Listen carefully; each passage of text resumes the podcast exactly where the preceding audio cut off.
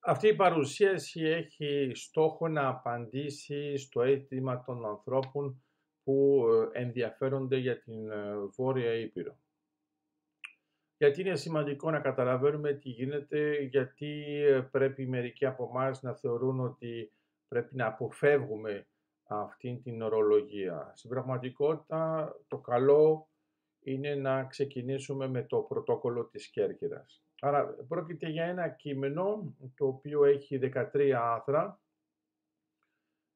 Έγινε το 1914. Ε, έχει ένα προήμιο που εξηγεί λίγο το πλαίσιο. Υπάρχει και ένας κατάλογος που καταγράφει ε, πόσοι ήταν ε, οι Έλληνες, πόσοι ήταν χριστιανοί, μουσουλμάνοι σε κάθε περιοχή, ε, πόσα είναι τα σχολεία, ποια είναι τα εγκλήματα και τα αδικήματα που είχαν υποστεί οι βορειοϊπηρώτες. Άρα υπάρχει ένας ξεκάθαρος κατάλογος στο τέλος του κειμένου. Αν σας ενδιαφέρει θα τον παρουσιάσουμε και αυτόν με ακρίβεια. Αλλά προς το παρόν ας κοιτάξουμε ποιες είναι αναλυτικά οι διατάξεις. Άρα το κείμενο αρχίζει κάνοντας αναφορά στο Αργυρόκαστρο και στην Κοριτσά. Για τις επαρχίες τους μιλάει βέβαια. Άρα η ιδέα ποια είναι, είναι ότι ε, καλείται η Διεθνή Επιτροπή Ελέγχου, άρα International Control Commission, η οποία είναι, γιατί υπάρχουν και στα γαλλικά στο κείμενο, το βλέπουμε, Commission Internationale de Contrôle.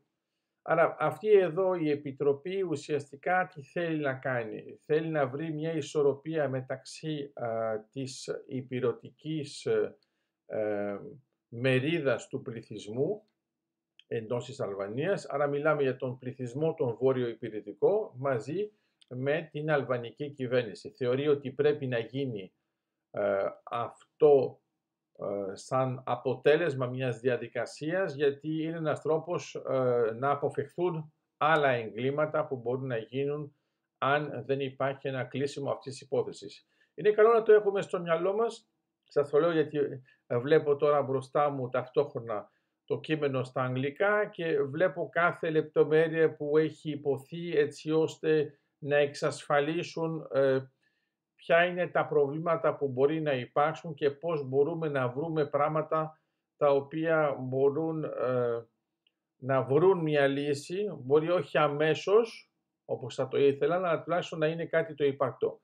Άμα δεν το έχουμε στο μυαλό μας, θεωρούμε γενικόλογα ότι υπάρχει το πρωτόκολλο της Χέρκερας, αλλά δεν ξέρουμε ακριβώς τι κάνει, δεν καταλαβαίνουμε γιατί οι άνθρωποι της Χιμάρας δεν το υπερψήφισαν, ε, γιατί έγινε αυτό το πρωτόκολλο ήταν το αποτέλεσμα ενός συμβιβασμού, ήταν το αποτέλεσμα μιας πίεσης. Τι έγινε ακριβώς; Άρα το θέμα μας είναι όλο αυτό, αλλά ας κοιτάξουμε προς το παρόν το πρωτόκολλο. Βλέπουμε ότι από ε, τους ξένους είναι ε, υπογεγραμμένο από τον Λεωνί Κράλ Βίνκελ, τον Μεχντή Φρασερή, τον Χάρι Λάμπ, τον Λέον Κραζαυσκή και τον Τεντράβ. Αυτοί εδώ είναι που θα υπογράψουν από την πλευρά των ε, εξωτερικών παραγόντων εντός αγωγικών και έχουμε βέβαια και τον Χριστάκη Ζωγράφο και τον Καραπάνο που θα υπογράψουν από τη δικιά μας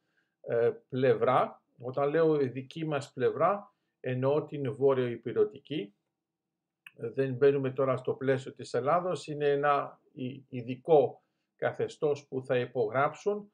Θα δούμε και πώς ε, λειτουργήσε βέβαια και η Ελλάδα αν είναι και ε, σε άλλη παρουσίαση. Το πρώτο πράγμα που βλέπουμε είναι το θέμα ε, της οργάνωσης. Είναι το πρώτο άθρο, άρα η ιδέα ποια είναι, είναι ότι οι δύο επαρχίες για τις οποίες μιλήσαμε, άρα συγκεκριμένα για το Αργυρόκραστο και για την Κοριτσά, θα είναι υπό τον έλεγχο αυτής της ε, Διεθνούς Επιτροπής Ελέγχου. Αυτή θα κοιτάζει πώς θα λειτουργήσει η διοίκηση και τα τμήματα ε, της δικαιοσύνης, αλλά βέβαια και τα οικονομικά. Θα πρέπει λοιπόν, αυτό προβλέπει αυτή η οργάνωση, η αλβανική κυβέρνηση, ε, σε συμφωνία βέβαια πάνω με αυτή την επιτροπή ουσιαστικά ε, να διορίζει και να επιλέγει ε, τους ανθρώπους που θα έχουν την διοίκηση σε υψηλό επίπεδο και αυτό να το κάνει ουσιαστικά με μία αναλογία αριθμητική ε, σε σχέση με τη θρησκεία. Άρα εδώ είναι ξεκάθαρο, είναι θρησκευτικό το πλαίσιο, δεν λένε κάτι άλλο. To each religious faith, ε, για να είμαστε ακριβείς. Άρα στο δεύτερο άθρο μιλάμε για ε, ουσιαστικά τα τοπικά συμβούλια. Ο αριθμός τους θα είναι τουλάχιστον, έτσι όπως το λέει, τρεις φορές ο αριθμός των νόμιμων μελών για, για να ξέρουμε πώς θα λειτουργήσει όταν θα θέλουν να ε, υπάρχουν εκλογές. Είναι καλό να το έχουμε αυτό στο μυαλό μας για να μπορεί να δούμε ότι ακόμα και σε τοπικό επίπεδο το πρόσχεσαν. Άρα θα υπάρχει μια ε, διοικητική οριοθέτηση και υποτμήματα, αυτό είναι το άρθρο 3, που προβλέπει αυτό για να μπορούν ουσιαστικά να ελέγχουν καλύτερα ε, τις δύο επαρχίες χωρίς να υπάρχει κάποιο πρόβλημα γενικό. Όσο αφορά τώρα ε, την περιοχή, το έδαφος δηλαδή συγκεκριμένα, στο άρθρο 4 ε, προβλέπεται να εφαρμόζεται σε όλο αυτό το πλαίσιο, στο έδαφος, που είχε στην κατοχή της η Ελλάδα και είχε πάρει από την και είναι προσαρτημένο στην Αλβανία. Άρα το βλέπουμε ότι έχει σχέση βέβαια και με το τι έγινε όταν εμείς ονομάζουμε την απελευθέρωση της περιοχής. Άρα είναι καλό να το έχουμε στο μυαλό μας. Μιλάμε ότι είμαστε βέβαια στο 1914. Στη συνέχεια το άρθρο 5 αφορά την χωροφυλακή. Άρα είναι ένα από τα μεγαλύτερα άρθρα μάλιστα. Έχει διατάξεις που είναι ε, ακρίβειας, αλλά έχει σημασία γιατί θεωρούν ότι είναι πολύ σημαντικό να υπάρχει και το θέμα της χωροφυλακής. Άμα θέλουμε να το συγκρίνουμε ας πούμε με τις δυνάμεις ε, του στρατού, που είναι το άρθρο 6, είναι μόνο δύο γραμμές και ουσιαστικά τι προβλέπει, προβλέπει ότι ουσιαστικά δεν θα υπάρχει ε, τίποτα, τίποτα που θα είναι από εκτός, εννοούμε τους κατοίκους στην περιοχή, εκτός βέβαια αν υπάρχει πόλεμος ή ακόμα και επανάσταση στις επαρχίες του Νότου. Είναι απλώς είναι μια εξαίρεση. Άρα είναι, θέλει να πει ότι ο στρατός της Αλβανίας δεν μπορεί να παίξει εκεί μέσα παρά μόνο όταν υπάρχει μια μεγάλη κρίση όπως είναι μια επανάσταση ή ένας πόλεμος. Άρα στο άρθρο 7 αναφέρεται στις ε, ορθόδοξες κοινότητες και εδώ βλέπουμε πάλι ότι είναι ορθόδοξες κοινότητες. Δεν βλέπουμε εδώ κάτι που να αφορά άμεσα τους Έλληνες. Λέμε απλώς ότι οι ορθόδοξες κοινότητες θα πρέπει να αναγνωριστούν επίσημα και θα πρέπει να μπορούν να ε, απολαμβάνουν ε, τις ιδιοκτησίες τους όλοι οι άνθρωποι που θα συμμετέχουν σε αυτές τις κοινότητες και ουσιαστικά θα μπορούν ε, να είναι ακριβώς στο ίδιο πλαίσιο όπως ήταν στο παρελθόν. Άρα δεν θα πρέπει να υπάρχει καμία απόπειρα για κάποια ε, παρέμβαση σε σχέση με τα παλαιά δικαιώματα και την ιεραρχική οργάνωση, όπως το λέμε ήδη μέσα σε αυτό το πλαίσιο των κοινοτήτων, εκτός βέβαια αν υπάρχει, ε, πώς να το πω, μια συμφωνία μεταξύ της αλβανικής κυβέρνησης και του Οικουμενικού Πατριαρχείου της Κωνσταντινούπολης. Άρα βλέπουμε ότι ε, είναι σαν να υπαγόμαστε κατευθείαν στην Κωνσταντινούπολη με αυτήν την διασύνδεση και αυτό αποτελεί μια προστασία. Στο άρθρο 8 ε, αναφέρεται το κείμενο στα σχολεία. Εξηγεί ότι η εκπαίδευση θα πρέπει να είναι ελεύθερη. Είναι ενδιαφέρον αυτό όταν ξέρουμε ακριβώς τι έγινε στην πραγματικότητα. Και εδώ το λέει με αυτόν τον τρόπο ότι οι κοινότητες οι, ορθόδοξες, οι ορθόδοξες θα πρέπει να έχουν μαθήματα στα ελληνικά. Άρα τι σημαίνει αυτό; Σημαίνει ότι ε, πιο συγκεκριμένα, γιατί υπάρχει μια συνέχεια, θα πρέπει στις τρεις ε, τάξεις, τις πρώτες τάξεις του αλβανικού συστήματος να υπάρχουν ταυτόχρονα και τα ελληνικά. Ενώ γενικότερα η εκπαίδευση στον χώρο των θρησκευτικών θα πρέπει να είναι αποκλειστικά στα ελληνικά. Άρα όσο αφορά τώρα την ελευθερία της γλώσσας, είναι το άθρο 9, ε, είναι αυτό που ε, προβλέπεται ε, με την αρχή που έχει δηλωθεί στο σημείωμα των δυνάμεων της Ελλάδος, άρα αναφέρεται στις 11 Απριλίου 1914 μεταξύ των Αλβανών και των Ελλήνων έτσι ώστε να μπορούν στην πραγματικότητα να παίξουν και ε, τα αλβανικά και τα ελληνικά χωρίς να υπάρχει κανένα πρόβλημα ακόμα βέβαια και στα δικαστήρια.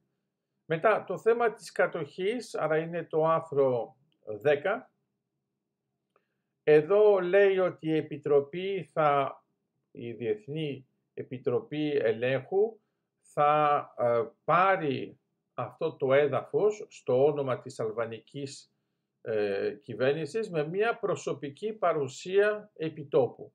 Άρα αυτό έχει ενδιαφέρον γιατί είναι η πρώτη φορά που βλέπουμε ότι μπαίνει το πλαίσιο της Ολλανδικής αποστολής η οποία θα αρχίσει με την οργάνωση της ε, τοπικής χωροφυλακής. Άρα θα έχουμε βέβαια και ε, τους Ολλανδούς που θα παίξουν έναν ρόλο και ε, στη δημόσια ασφάλεια. Έχει ενδιαφέρον γιατί μετά η δεύτερη παράγραφος ασχολείται με ε, την οργάνωση των επιτροπών οι οποίες θα είναι μικτές και θα έχουν και χριστιανούς και μουσουλμάνους και θα είναι πάντοτε αναλογικά με τον πληθυσμό που υπάρχει και γι' αυτό είναι σημαντικό να εξετάζουμε και τους πίνακες με τον πληθυσμό. Άρα ε, εδώ είναι πάλι το ίδιο, βλέπουμε ότι πριν έρθουν οι ε, Ολλανδοί αξιωματικοί θα πρέπει αναγκαστικά να παίξει ε, έναν ρόλο η προσωρινή κυβέρνηση του Αργυρόκαστο και ουσιαστικά να βγει από εκεί και με τα στοιχεία τα οποία είναι στρατιωτικά, έτσι ώστε να είναι ξεκάθαρο το πλαίσιο και να μπορούν να εφαρμοστούν αυτές οι διατάξεις που έχουν αποφασίσει. Το ίδιο θα είναι στο άθρο 11, θα, υπάρχει, θα υπάρχουν διατάξεις που θα πάρει βέβαια η αλβανική κυβέρνηση σε συμφωνία πάνω με την Διεθνή Επιτροπή ε, για τον πληθυσμό που ε, είχε υποστεί τόσα προβλήματα τους πρόσφατους χρόνους. Υπενθυμίζω ότι είμαστε πάνω το 1914. Άρα υπάρχει και το άρθρο 12 για την αμνηστία, όπου εξασφαλίζεται η πλήρη αμνηστία για τους Βόρειο-Υπηρώτες, τους ονομάζει το κείμενο τους Υπηρώτες, και ε, για όλες τις πράξεις που έγιναν πριν ουσιαστικά την κατοχή σε σχέση με την αλβανική κυβέρνηση. Άρα δεν θα, Συγγνώμη, δεν θα μπορεί κανένας μη υπηρώτης που δεν έχει, που δεν έχει υπηρετική καταγωγή να μπορεί ε, να διωχτεί για αυτά που έγιναν, αλλά βλέπουμε ότι έχουμε μια γενική αμνηστία. Άρα η, η ασφάλεια όλου του θέματος ε, ουσιαστικά υπάγεται ε, στην διάσκεψη του Λονδίνου, όπου βλέπουμε ότι ε, παρέχει τη δυνατότητα στην Αλβανία μέσω της Διεθνούς Επιτροπής Ελέγχου να μπορεί να εκτελέσει όλα αυτά που προβλέπει το κείμενο. Εδώ θα πούμε ότι μέσα στο κείμενο έχει ενδιαφέρον γιατί υπάρχει μια ειδική διάταξη σε σχέση με την χιμάρα. Εδώ δεν μιλάμε πια για επαρχία, δεν είναι province, είναι shiftain. Είναι διαφορετικό το πλαίσιο γιατί προσπαθούν να κάνουν κάτι το διαφορετικό γιατί υπήρχαν παλαιότερα προνόμια και να δουν πώς αυτές οι νέες διατάξεις μπορεί ε, να εξασφαλίσουν μια ειρηνοποίηση, αλλά καταλαβαίνουμε ότι υπάρχει ένα ειδικό καθεστώς. Άμα λοιπόν το διαβάσετε τώρα το κείμενο ε, και εσείς από μόνοι σας, θα δείτε, ελπίζω ότι ε, διευκολύναμε την κατανόηση και μπορείτε να δείτε ότι αυτό είναι ένα υπόβαθρο, δεν είναι απαραίτητα ξεκάθαρο, αλλά είναι ένα υπόβαθρο για να εξετάσουμε στη συνέχεια την ιστορία της Βορείου Υπήρου με έναν τρόπο ε, πιο στρατηγικό.